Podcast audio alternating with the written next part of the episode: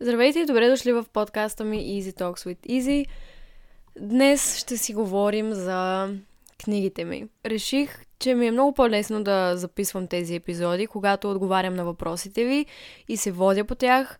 Така че и в днешния подкаст ще отговоря на въпросите ви. Помолих ви да ми ги зададете в Инстаграм, където много от вас ме попитаха как се вдъхновявам, как пиша книгите си, как ги издавам, как измислям кориците и всичко свързано с това. И днес ще отговоря на, на всички тези въпроси. Днес имах малко особен ден и се чувствам добре, но в същото време не особено и се радвам, че мога да запиша този подкаст и да говоря малко за нещо, което обичам и нещо, което ми е интересно и ме вълнува, и се надявам да ви е приятно и интересно и евентуално ако вие също сте имали по-особен ден, да се насладите на подкаста и да се отпуснете, да си починете, да поемете дълбоко въздух и да си представяте това, което ви казвам. Примерно. Не знам какво казах. Ако слушате епизода през деня, благодаря, че сте отделили от времето си, за да го направите. Готова съм да започнем. Всъщност не знам точно откъде да започна. Ще кажа съвсем общо за тези, които може би слушат подкаста ми, но примерно не се интересуват от социалните ми мрежи. Имам три издадени книги до момента, като четвъртата е на път да излезе. Когато слушате този епизод, може би вече е излязла, нямам представа, но мечтая да пиша книги. От малка мечтаях да напиша книга за живота ми, като съвсем наскоро намерих самата книга, която съм започнала да пиша, когато съм била на десет, за живота ми, наистина. Разбира се, спряла съм в някакъв момент, но осем години по-късно, когато станах на осемнайсет, наистина издадох книга за живота ми. На седемнайсет бях, когато я написах, и бях много изненадана, защото първата ми книга имаше огромен успех.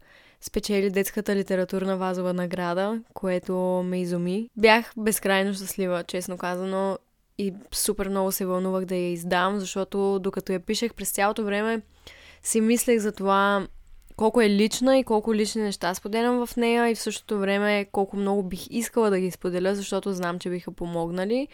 И в крайна сметка това, което исках, наистина се случи с тази книга, защото според хората, с които съм говорила, малки и големи, всеки ми сподели нещо много позитивно от преживяванията и чувствата, които е имал докато чете. Така че съм безкрайно щастлива за тази книга, въпреки че сега, може би, когато вече съм на двайсет години, не бих а, имала същата смелост да издам нещо толкова лично. Ако не сте чели "Щастливей", първата ми книга, в нея разказвам в подробности много лични неща от живота ми до тогава, до до осемнайсет години. И просто не знам, не знам дали сега бих имала, имала същата смелост да, да издам нещо подобно. След първата ми книга издадох планер, който няма нищо общо с книга, но издадох със същото издателство, след което смених издателството, с което работя, и започнах да работя с издателство Рубертино. С тях издадох първия ми роман "Причината". Това е любимата ми книга, която някога съм писала. И тя е особено дълбока и интересна и, честно казано, когато я чета, не мога да повярвам как, как съм я написала и как съм, не знам, как съм успяла да го направя. Понякога просто ми е странно, защото книгите ми са нещо, с което наистина много се гордея, и особено когато получа обратна връзка от по-големи хора, които са я чели, или от много малки. Това просто толкова много ме зарежда и толкова много ме кара да вярвам в себе си и да продължавам да създавам, че просто не мога да го сравня с нищо друго. Много е яко, наистина е много яко като чувство. След това издадох третата ми книга "Прочети когато". Тя наподобява "Щастливей", но не бих казала, че влизам в дълбочина толкова за личния ми живот. Пак говоря за преживявания, които съм имала, но в много по-малко детайли. И повече се фокусирам върху съвети и неща, които директно мога да предложа като решения на различни проблеми. Всяка глава в "Прочети когато" започва с "Прочети когато" и след нея има някаква ситуация. Прочети когато се сравняваш с другите, прочети когато те е страх от нещо, прочети когато си мислиш, че не можеш да направиш нещо. Повечето глави са свързани с негативни ситуации, затова Нещо интересно, което намерих в тази книга е, че идеята ми е много малко хора и все по-малко хора да се нуждаят от нея, защото тя предлага решения за трудни моменти. И идеята ми е, че искам всички да са щастливи възможно най-много и възможно най-често, т.е. да се нуждаят възможно най-малко пъти от книгата ми. И освен това е книга, която не можеш да прочетеш на един път, ако изпълняваш правилата ѝ, но е книга, която можеш да прочетеш много-много пъти, което също мисля, че е интересно и много различно от другите ми две книги. Относно четвъртата ми книга, която написах съвсем скоро и ще издам съвсем скоро, за нея мога да ви кажа, че е роман, че наподобява причината, но в същото време няма нищо общо, което също много ми харесва, защото е различна като съдържание, като теми, но е позитивна и бих казала, че се чете много лесно. Днес майка ми я прочете и ми върна прекрасна обратна връзка. Просто много ме зарадва и много се вълнувам да я прочетете. Много от вас вече ме питат постоянно, защото ви споделих тук и там, че ще издам четвъртата книга скоро. Всички бяхте много изненадани. Дори получих един коментар. Ти не спиш ли? Как живееш? Как така? Буквално оня ден издаде третата си книга. Как така издаваш четвъртата? Това, което мога да кажа за четвъртата книга е, че нямах намерение изобщо да я, да я пиша. Идеята за книгата ми дойде два дена преди да празнувам четири години от създаването на YouTube канала ми. Когато идеята ми дойде, бях толкова развъл... точно толкова развълнувана, колкото когато ми дойде идеята за причината, защото тя просто ме връхлетя. Аз не, не търся идеи за книги, обикновено те ме намират.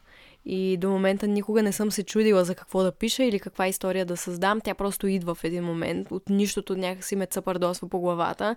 И винаги се случва, докато съм на много не... в много нетипични моменти ми идват идеите за книгите. Много е странно.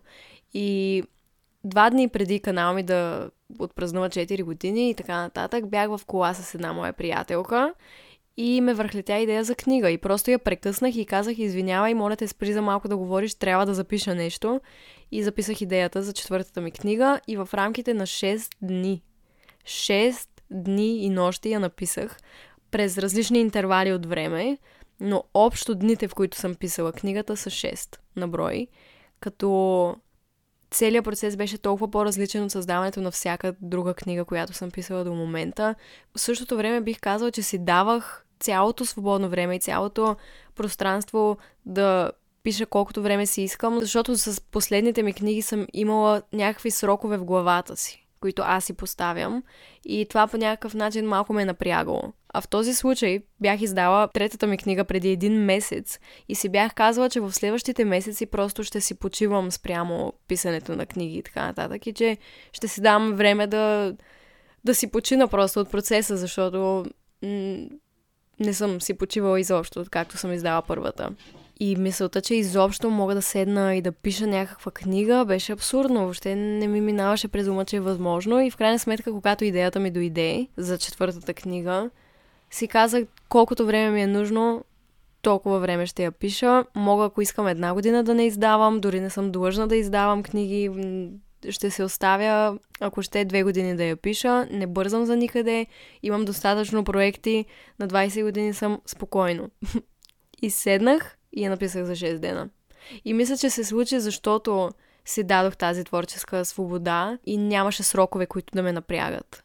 Нямаше нещо, за което да бързам, или период, в който искам да вляза. Книгата по някакъв начин води свой живот и определя правилата си сама, според това кога се ражда и колко бързо я пиша и колко време ми отнема. Просто всичко се нареди в главата ми за един миг. И разбира се, знаех само няколко неща за самата книга.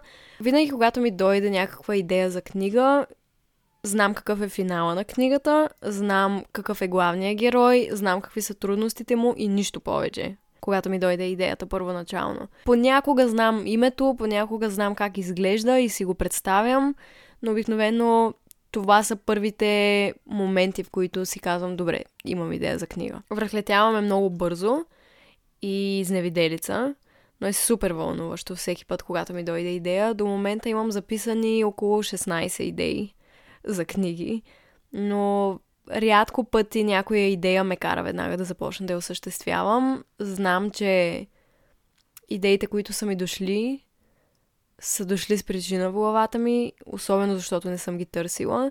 И знам, че някой ден ще им вдъхна живот, но просто си давам нужното време да усетя кога е момента да разкажа еди коя си история и да я направя реалност. Много е, много е интересно и е много странно, аз самата не мога да си го обясня.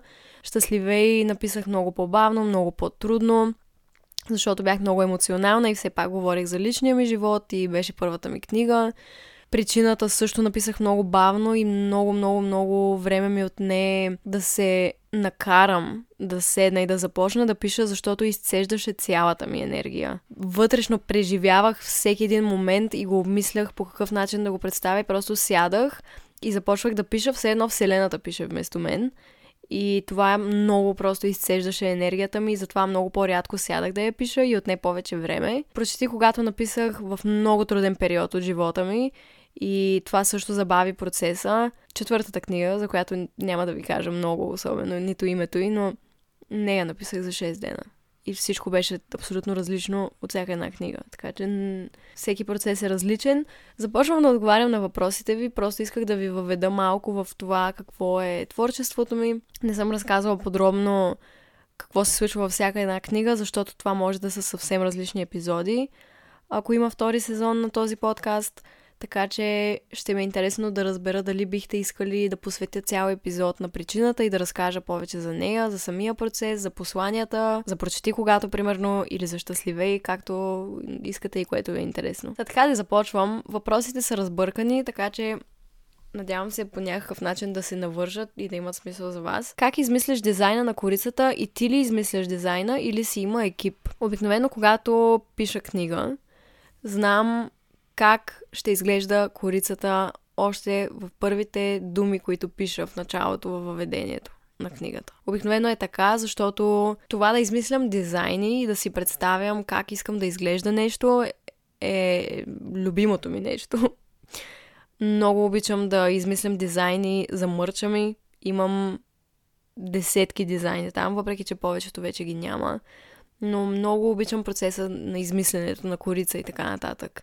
Така че това е едно от първите неща, които измислям и абсолютно винаги съм имала думата за това как да изглежда. Винаги изпращам изключително подробен имейл с снимки и имена на цветове, които ми харесват, и шрифтове, и как точно си представям корицата.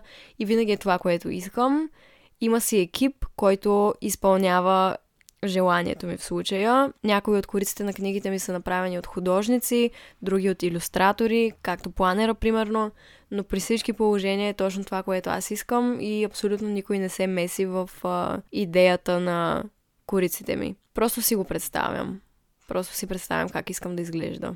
Не мога да обясня как. От какви събития, неща и хора се вдъхновяваш за книгите си? От абсолютно всичко се вдъхновявам за книгите си и обикновено когато седна да пиша, изваждам от себе си някакви спомени или дори несъществуващи ситуации в живота ми, които искам да кажат нещо. Не винаги персонажите в книгите ми са вдъхновени от човек, когато познавам или човек, който съм видяла.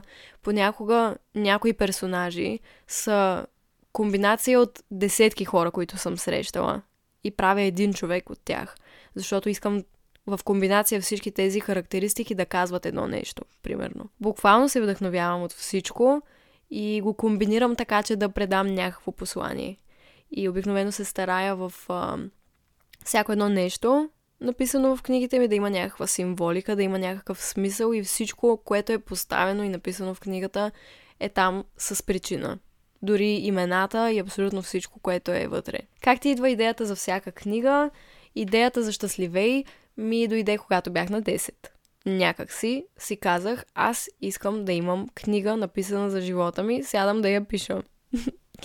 Така че тази идея така ми дойде. Идеята за причината ми дойде, когато се прибирах от излизане с една моя приятелка. Тя ме караше към вкъщи с колата си и докато стоим в колата ѝ, ми хрумна идеята за причината, за героя, какво точно се случва и веднага го записах в телефона си. И една година по-късно книгата вече беше издадена и в самата книга, в причината, главният герой сънува две момичета в кола и всъщност така преплитам двете реалности, в които идеята се е родила. Той сънува момента, в който на мен ми идва идеята за книгата. И това малко хора го знаят, но е нещо, което съм добавила. Прочети, когато знаех, че искам да напиша, още когато започнах да пиша причината, но просто исках да си дам нужното време. И беше нещо, което от много време искам да направя. В въведението на книгата обяснявам и защо. А за четвъртата книга отново странно бях в кола с моя друга приятелка пред вкъщи. Това, което ще кажа, е, че осъзнах силата на разговорите в кола с човек, който е важен за теб и човек, който те разбира. Беше много спонтанно, както всяка друга идея. Иначе останалите шестнайсет идеи, които съм записала и за които, които споменах, идвали са ми в най-неочаквани моменти, понякога докато съм в банята и ми се е налагало да, да изляза, докато се къпя по средата, за да запиша идея, за да не я забравя. Съвсем наскоро ме връхлетя още една идея, която в просъница, докато се събуждам, си извадих телефона да я запиша в гласово съобщение, защото иначе щях да я забравя. И добре, че го направих, защото съвсем забравих за това и по-късно през деня се сетих, че съм записала нещо и го чух и се сетих за идеята ми. Понякога ми идва, докато съм в тоалетната, знам. Понякога ми идва по време на разговор, понякога ми идва докато се храня. Винаги е в някакъв момент, в който не го търся и не го очаквам. Просто ме връхлита и толкова се вълнувам винаги и си го записвам, за да не го забравя. И си давам нужното време да видя кога искам да я напиша. Така че имам твърде много идеи и се старая да не се претоварвам в главата си, защото понякога е много стресиращо да имаш цели сто идеи в главата си и да искаш да ги осъществиш и да ги предадеш качествено, обаче да имаш само двайсет и четири часа, в които имаш да правиш хиляда други неща. И някакси е важно. Важно ми е да не се претоварвам с идеи, а това доста често ми се случва вече от няколко години. Въпросът, който ви зададох в Инстаграм, беше кое ви е любопитно. И някой е казал, че му е любопитно какъв е целият процес на работа, за да се получи крайния резултат, което е нещо много често срещано в съобщенията ми. Когато става въпрос за книгите ми, много хора се интересуват как точно се случва. В моя случай, когато бях на седемнайсет, получих имейл с предложение от първото издателство, с което работих, да създадем нещо заедно.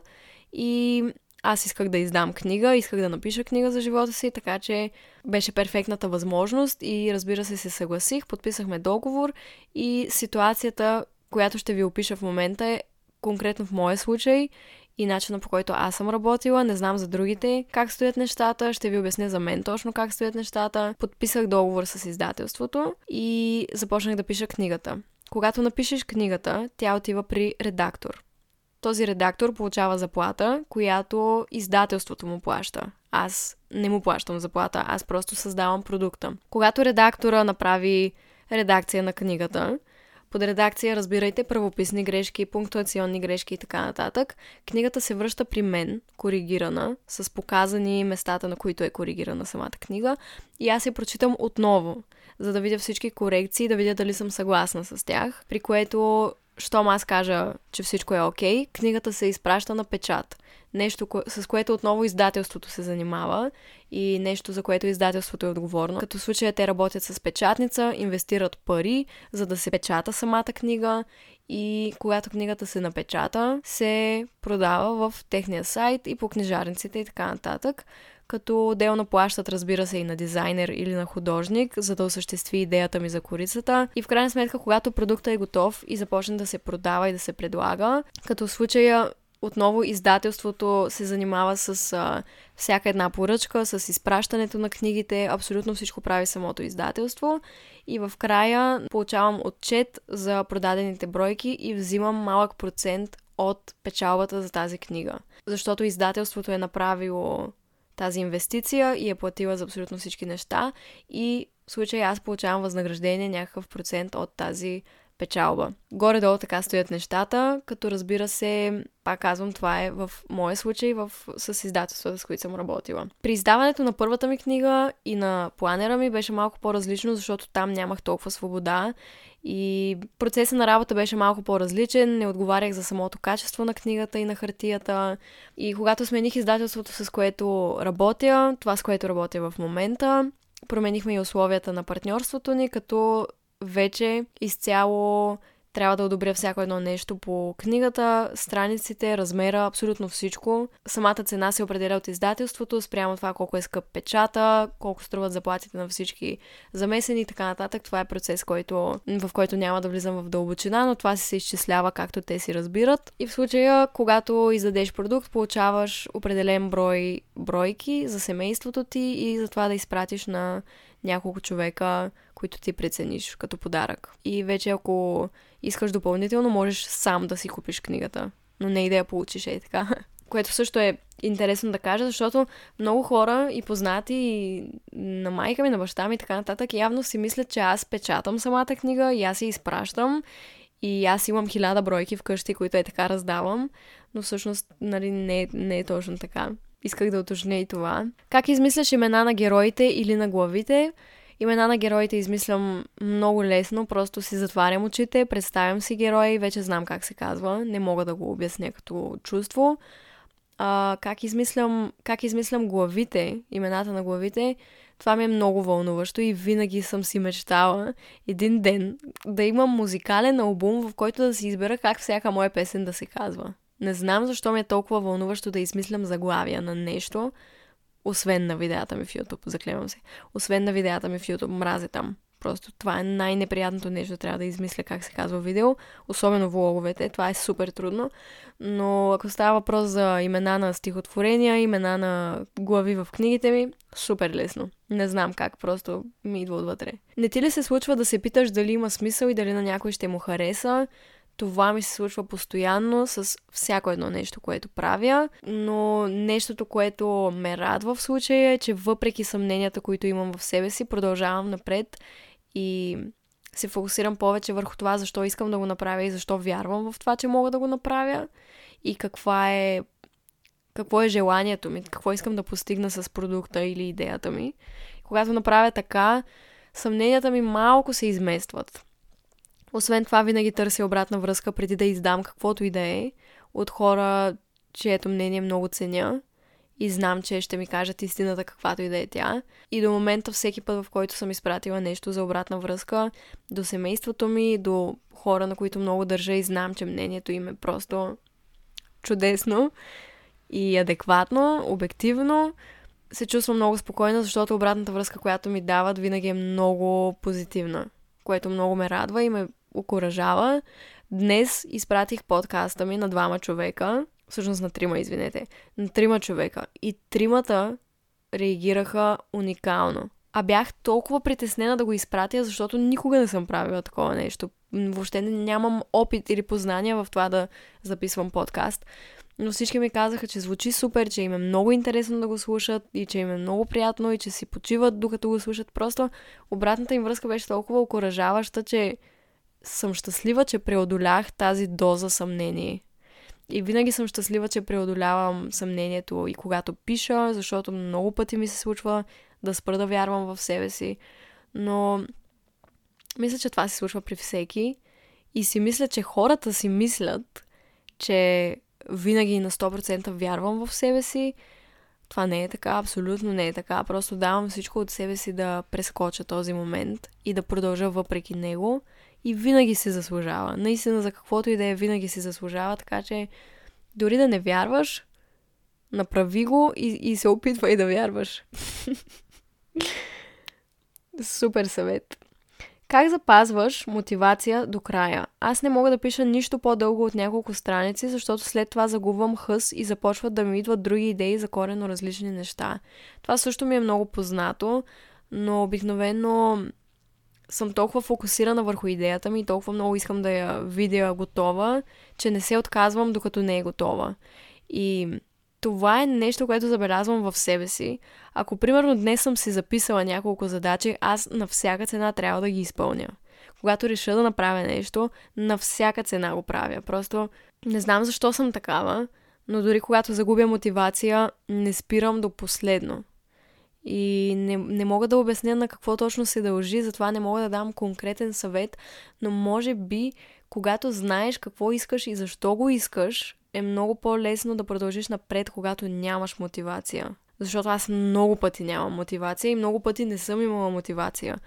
Особено за причината беше ми толкова трудно да я пиша и в същото време имах толкова много идеи, които знаех, че ще ми костват много време и много енергия да измисля и да предам по начин, по който искам.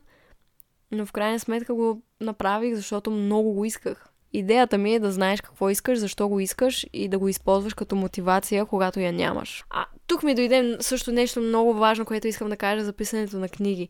Много пъти, когато знам, че днес, примерно, трябва да седна да пиша или искам да седна да пиша, нямам мотивация да започна. Ама никаква мотивация, защото аз не си планирам главите. Винаги сядам и започвам да пиша това, което ми идва в дадения миг. А през деня самата история е живяла в главата ми и се е развивала по някакъв начин и после сядам и го пиша. Но много пъти нямам никаква мотивация, просто е така да седна и да започна. И съвет, който толкова много ми е помогнал, е, че мотивацията понякога идва, когато започнеш. Тоест, не чакай мотивацията да дойде, за да започнеш, а започни и мотивацията ще дойде. Това просто е златен съвет, особено при писането за мен лично. Можете да го ползвате за всичко. Питаш ли някой за съвет, когато се колебаеш, как точно да се изкажеш в книгата? Много, много добър въпрос. А, когато пиша книга, не се консултирам с никого за нищо. Затварям се в една капсулка, докато пиша, и просто по никакъв начин не позволявам да, да се разсейвам. Телефона ми е на страна, всичко е на страна и просто пиша. Докато пиша, докато създавам история, докато създавам каквото и да е, не търся никакви съвети. Когато вече продукта ми е готов, създаден изцяло от сърцето ми, вече търся обратна връзка от различни хора, както казах, и ако обратната им връзка ми резонира, я прилагам и подобрявам нещо или премахвам нещо и така нататък. Но никога по време на процеса. Просто не, не е нещо, което усещам, въпреки че тук отварям една скоба.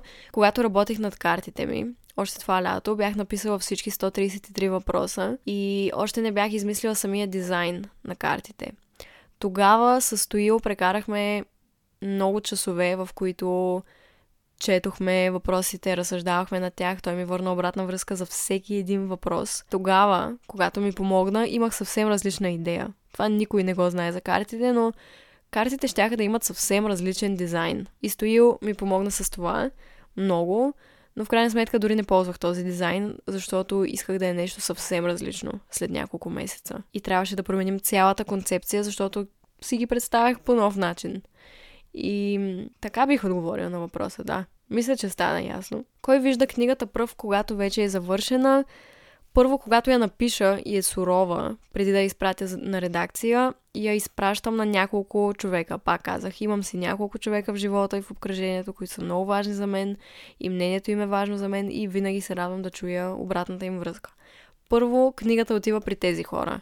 Майка ми, баща ми, Ния, която е пиарката ми и много-много добра моя приятелка и втора майка също така, а, и още няколко човека в живота ми. Когато получа обратната връзка, когато получа обратната връзка и всичко е окей и така нататък, книгата отива на редакция. Обикновено обратната връзка не е ами тук мисля, че трябва да промениш това, тук мисля, че трябва да направиш еди какво си, а по-скоро ми казват кое как им е повлияло в самата книга.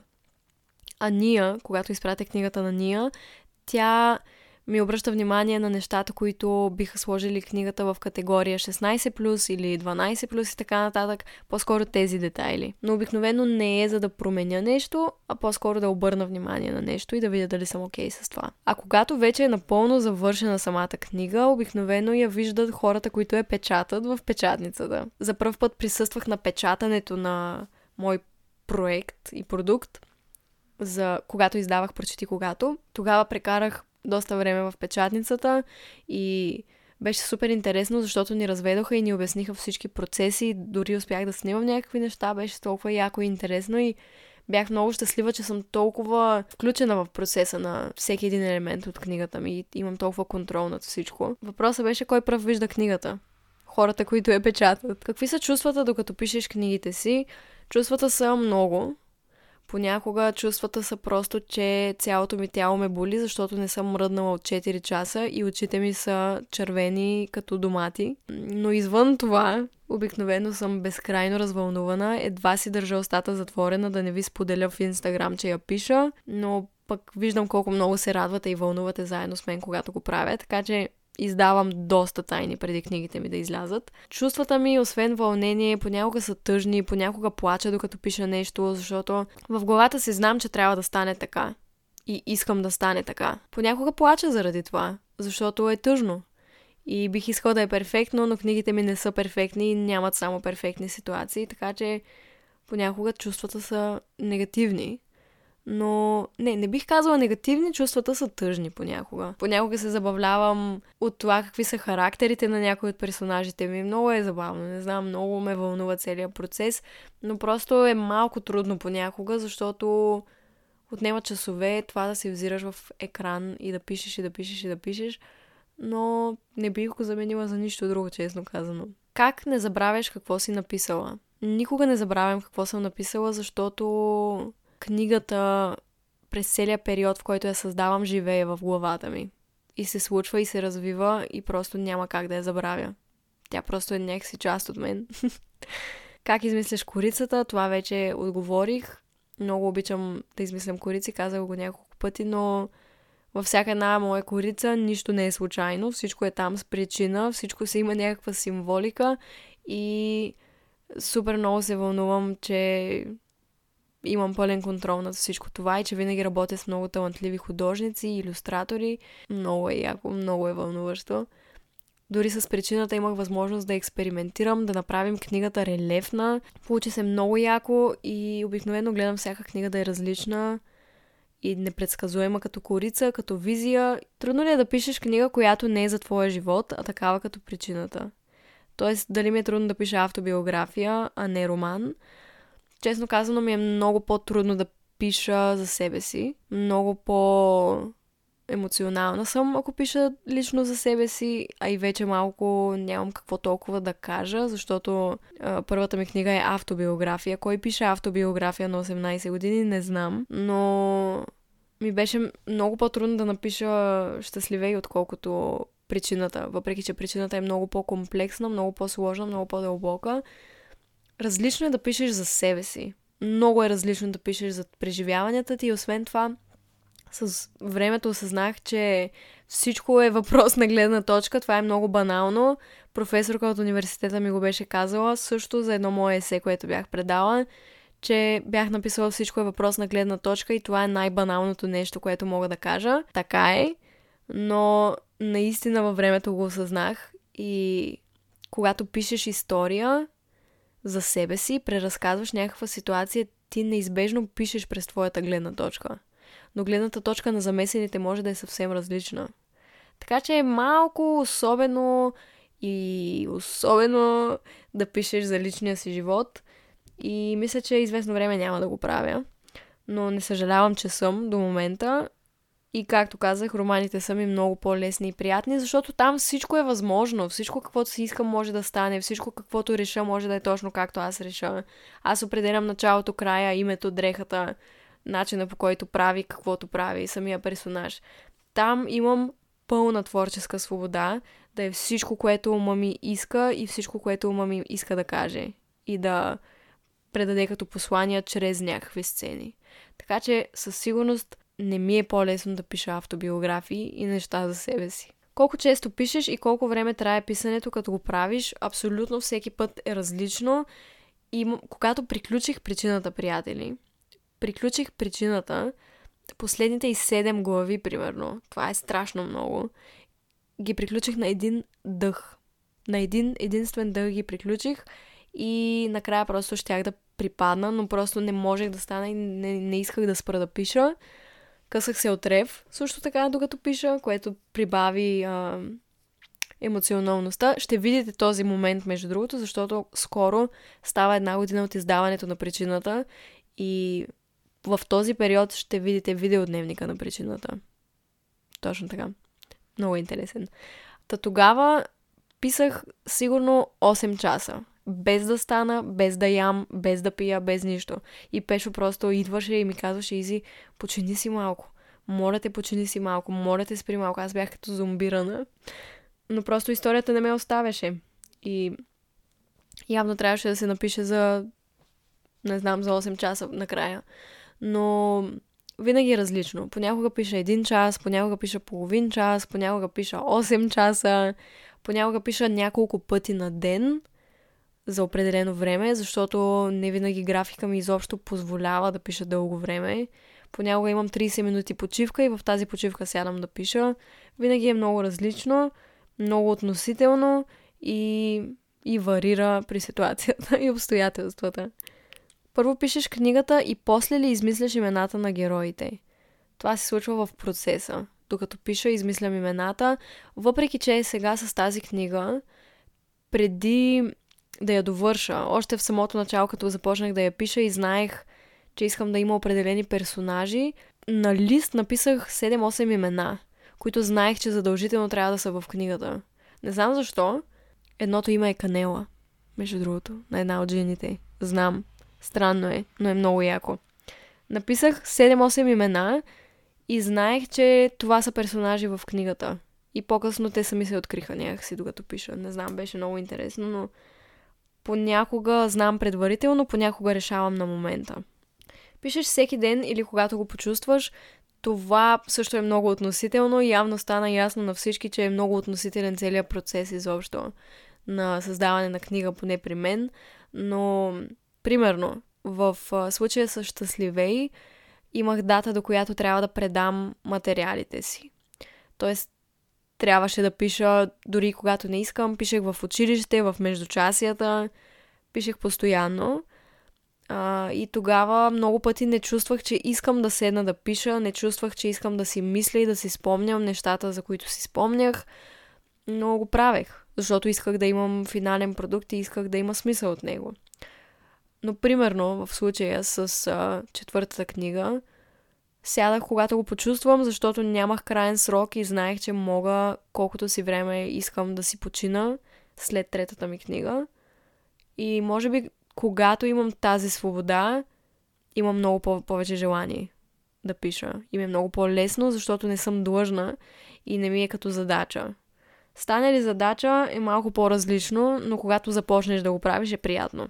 В каква атмосфера работиш е следващия въпрос и много ми харесва този въпрос. Обичам да работя в спокойствие. Мисля, че всеки обича да работи в спокойствие, но аз особено много обичам да ми е спокойно. Докато творя нещо, въпреки че мога да работя и под напрежение, но конкретно когато си пиша книгите, предпочитам да, да съм релаксирана, да релаксирам. И обикновено това се случва нощно време. В случая си записвам и подкаста нощно, нощно време. И видеята си обработвам нощно време. През деня по-скоро правя други работни неща. И атмосферата, в която работя, е мистична, вечерна, уютна. Винаги има запалени свещи, винаги има работещ дифузер. Не винаги, нали, но има включени лампички. Ако не ми е уютно, честно казано, не мога да си вляза в елемента и в зоната и да се чувствам достатъчно добре, за да пиша. Странно е. Но уюта за мен е много важно нещо и затова където и да отида, винаги гледам да създам уют и приятна обстановка преди всичко останало. И тук включвам следващия въпрос. Правиш ли нещо приятно докато пишеш? Примерно да слушаш музика. Не мога да слушам музика с текст докато пиша. Мога единствено да слушам природни звуци или музички за медитация и така нататък, но обикновено предпочитам да е изцяло тихо. Въпреки че за четвъртата книга слушах музика на моменти, докато я пиша, защото във всяка глава има песен почти. И исках да слушам песента, която върви в самата глава. Много е яко, наистина е много яко. И се опитвам да направя нещо, което не мисля, че е правено в роман до момента. Не мога да ви кажа какво е, но работя на това. И е свързано с музика. И е много яко. Но да, това беше единственото изключение, в което слушах музика с текст, докато пиша. Колко време отнема за да се създаде една книга, винаги е различно. Отново, относително, знаем отговора вече, Изи. Явно е възможно да отнеме и шест дена. И осем месеца. Варира при мен. От пет работни дни до осем месеца горе-долу. От началото на процеса ли знаеш приблизително какво искаш да напишеш? От началото на процеса знам какви искам да са посланията. Горе-долу. Защото във всяка глава има послания.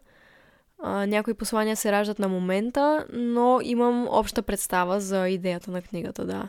И основното послание в случая. Как успяваш да ги създадеш толкова бързо? Не знам. Не знам. Просто не знам. Това е отвъд всичко, което мозъка ми може да побере и да възприеме. Как е възможно да... Не знам. И да идват толкова много идеи и да съм жива просто. Аз не спя понякога, за да правя всичко това. Не знам. Вселената просто е зад гърба ми явно и ми помага и ми дава енергия да ги правя. Това мога да кажа. Как се чувстваш като пишеш? Изморяваш ли се душевно? Да, доста понякога, но се заслужава.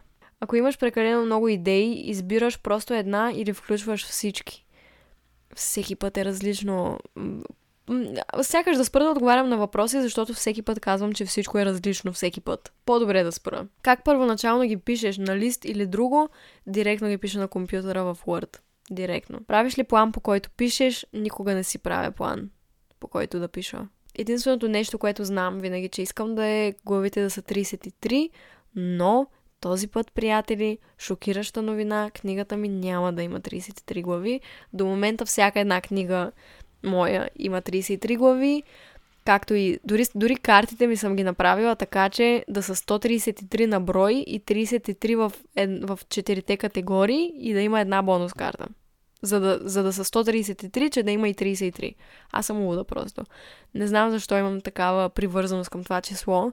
В последния епизод на подкаста говорих повече за него, така че ако не сте слушали последния епизод, слушайте го, наистина е интересен. Издава много тайни. Всъщност не е тайни, но говоря за неща, за които хората не говорят по принцип. Та, какъв беше въпросът? Кога мога да следвам една мисъл и да не се прекъсна с десет други, не знам. А да, правиш ли план, по който да пишеш? Не. Вече особено не, защото и главите не ги планирам колко ще са на брой.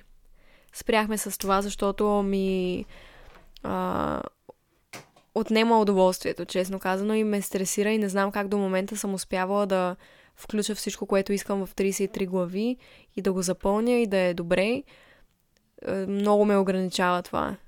Да напишеш историята точно по такъв начин, че да влезеш в точно определени глави. Това просто е ненормално трудно понякога и в случая реших, че няма да, да правим това. Но, но, приятели, тази книга няма трийсет и три глави, четвъртата. Ако обаче има втора част на книгата и има продължение, защото е възможно да искате такова, и евентуално ако реша да го напиша, главите в нея ще бъдат толкова, че общо двете книги да правят трийсет и три глави. Така че ще се погрижа за това, но зависи и от вас, дали ви кефи и дали искате още от тази история. Отговорих на всичките ви въпроси, които успях да видя и да намеря, и се надявам да ви е било интересно, честно казано, защото на мен ми беше много приятно да си поговорим за това. И вече се чувствам много по-добре, в много по-добро настроение съм и, и съм много доволна просто от епизода. И от себе си, и, и се радвам, че сте тук, и се радвам, че слушате епизодите, и се радвам, че ви има. Правите живота ми толкова по-хубав, толкова по-щастлив, толкова по-специален и магичен. И всички тези неща, които имам, всичко, което съм създала до момента, дължа и на вас, и на подкрепата ви, и на всичко, което правите за мен всеки ден, и цялата любов, с която ме обливате. Вие сте причината за много, много, много голяма част от успехите ми. Така че благодаря ви. Много, безкрайно много ви благодаря. Много ви обичам и докато съм жива, ще продължавам да създавам неща за вас. Благодаря ви, че слушахте и хубав ден, лека вечер, лека нощ, където и да сте, каквото и да правите, ви пожелавам да ви е приятно. Това е. Ето и една целувчица.